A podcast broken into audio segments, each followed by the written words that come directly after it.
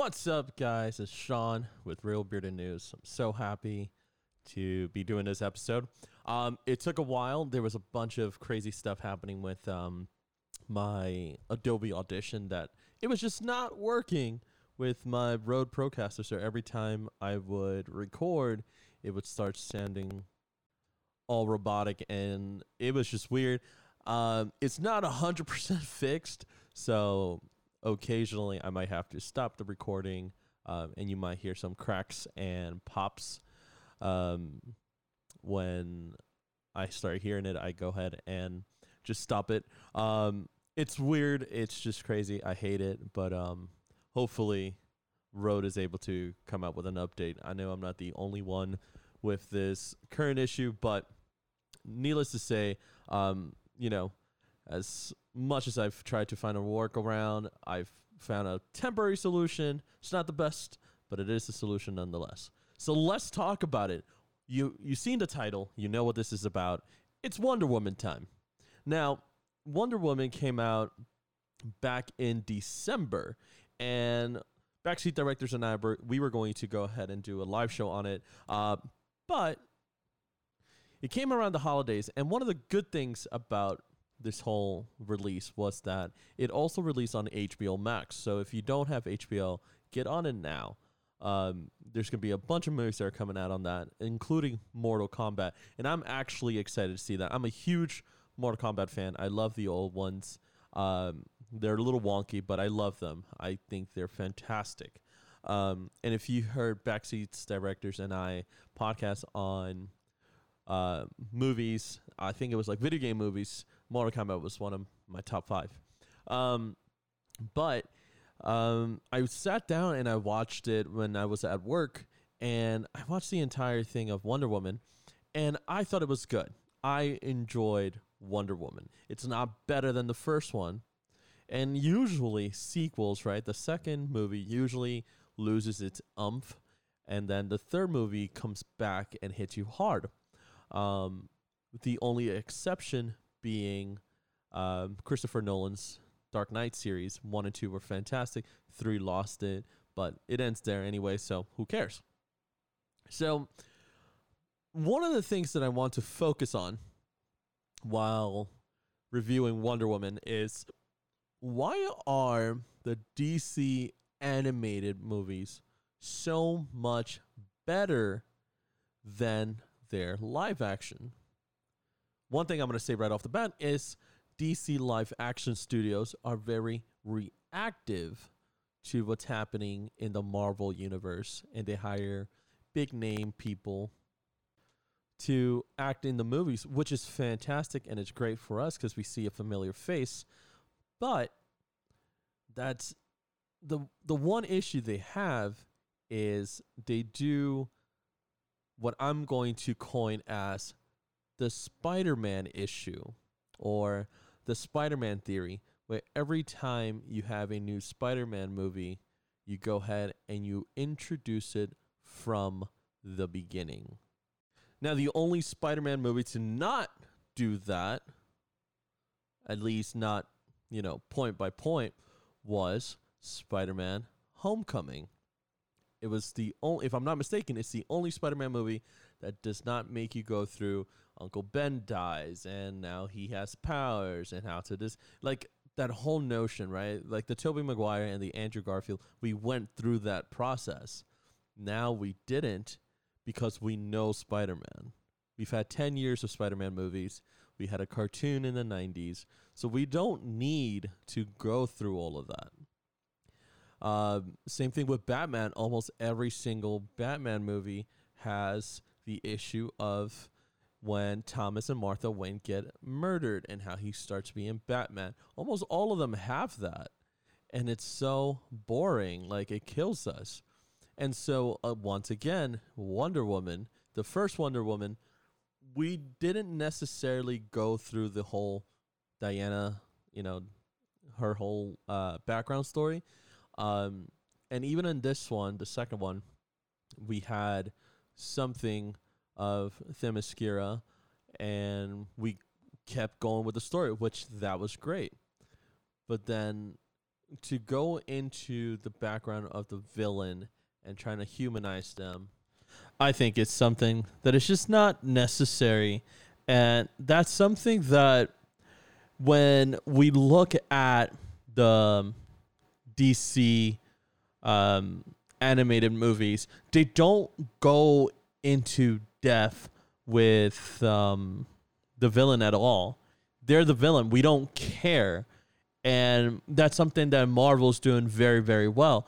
If you've noticed, when it came down to Thanos, even though they've been setting it up for the last like eight years or whatever it was, um, they didn't go into a Thanos background story and try to humanize him. He was a villain. We don't care about their story. Um, we don't care why he's doing what he's doing. And when we did have Thanos on screen, we did have some kind of like background story as to why he was doing what he was doing, but we didn't go into depth the way that the comic books do, right? Like we didn't go into Titan and saw that his father was a leader and that his people were going hungry and that his choice of what was supposed to be done. Like we didn't go through that and we didn't care. We did, however, go into the background stories of everybody else, like every like the superheroes, right? We care about them. We do go into some type of background story. But when Marvel tries when Marvel has tried to go ahead and go into depth into their villains or really try to flesh out an entire like background story for a hero, they have failed. Daredevil is a great example of that. Um, DC has still not learned that we don't need some deep, thoughtful um, background story on every single character they're going to present. And yes, like background story and story is important, but not to the extent that they're doing.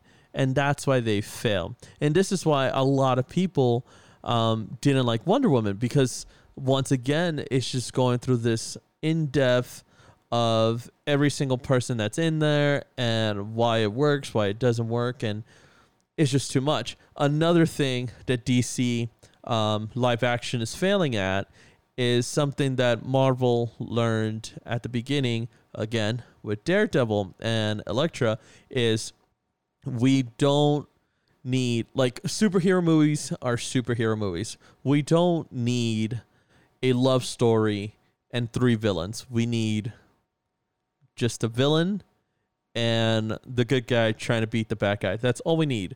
And so when we have a love story and all this, it just makes it really complicated. And I think DC live action is just not understanding that yet.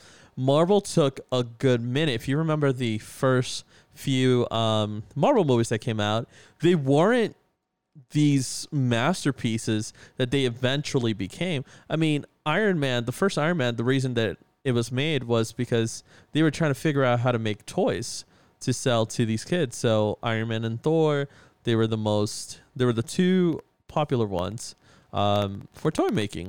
And so they weren't masterpieces initially. They were, eh, if anything.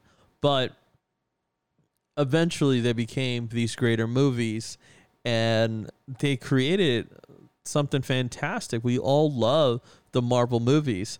Uh, Christopher Nolan, if you think about it, uh, The Dark Knight, right, or Batman Begins, um, we had we have had a lot of Batman movies at that point. Um, some good, some not so good, and I mean I love all of them, so I really don't care. Um, or I should say I'm biased. But then with Batman Begins, it's a very slow story. It's a very slow start um, where we see him become the Batman, and that's important. Um, it's important to know why he's the way he is, why he doesn't like guns, why he's so good at what he does. Um, and he really, Christopher Nolan really dug into um, a lot of the lore or a lot of the comic books where you have Bruce joining the League of Shadows and you know, hooking up with Talia. Like if Christopher Nolan wanted to make more Batman movies, he dug in so well that he did a very, very, very, very good job um, to be able to create something later. Like he could create a League of Assassins story. Um, uh, what is it called? The Court of Owls. He could do that storyline. He could do a story where Damian gets revealed. There's so much that he could do. Um, did he did miss the mark with certain things like um, uh, the Dark Knight Rises, right, with the Joker and Two Face. We didn't get a lot of Two Face in there, and that's okay. We understood the Joker was the main focus, and it was fantastic. I mean, Heath Ledger, right? Like, come on, forget about it. And so he did something fantastic where he dove into the lore, he dove into the stories, but he didn't necessarily throw it in our faces and forced us to know everything about the entire world and then gave us two seconds of a story. He actually dove into the story so he could understand his characters and then brought it back to us and we ate it up and we couldn't wait for the next one. It was action packed and it was dark enough the way Batman is supposed to be, dark and moody.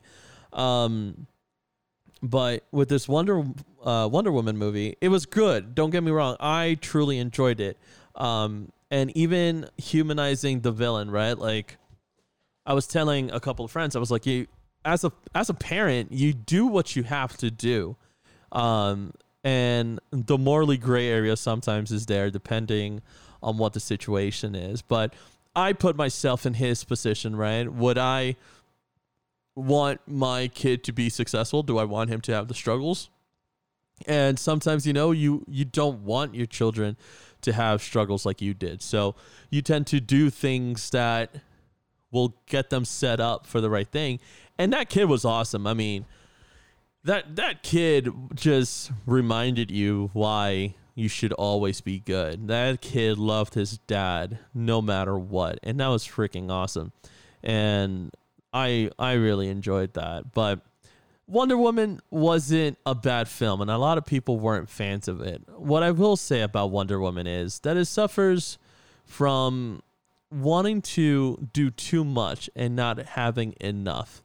And with that being said, like DC has to learn to hire directors or writers that are willing to understand the lore, read the lore, understand the lore, write characters based on those facts and that information, and then present it to us in a way where we won't get bored.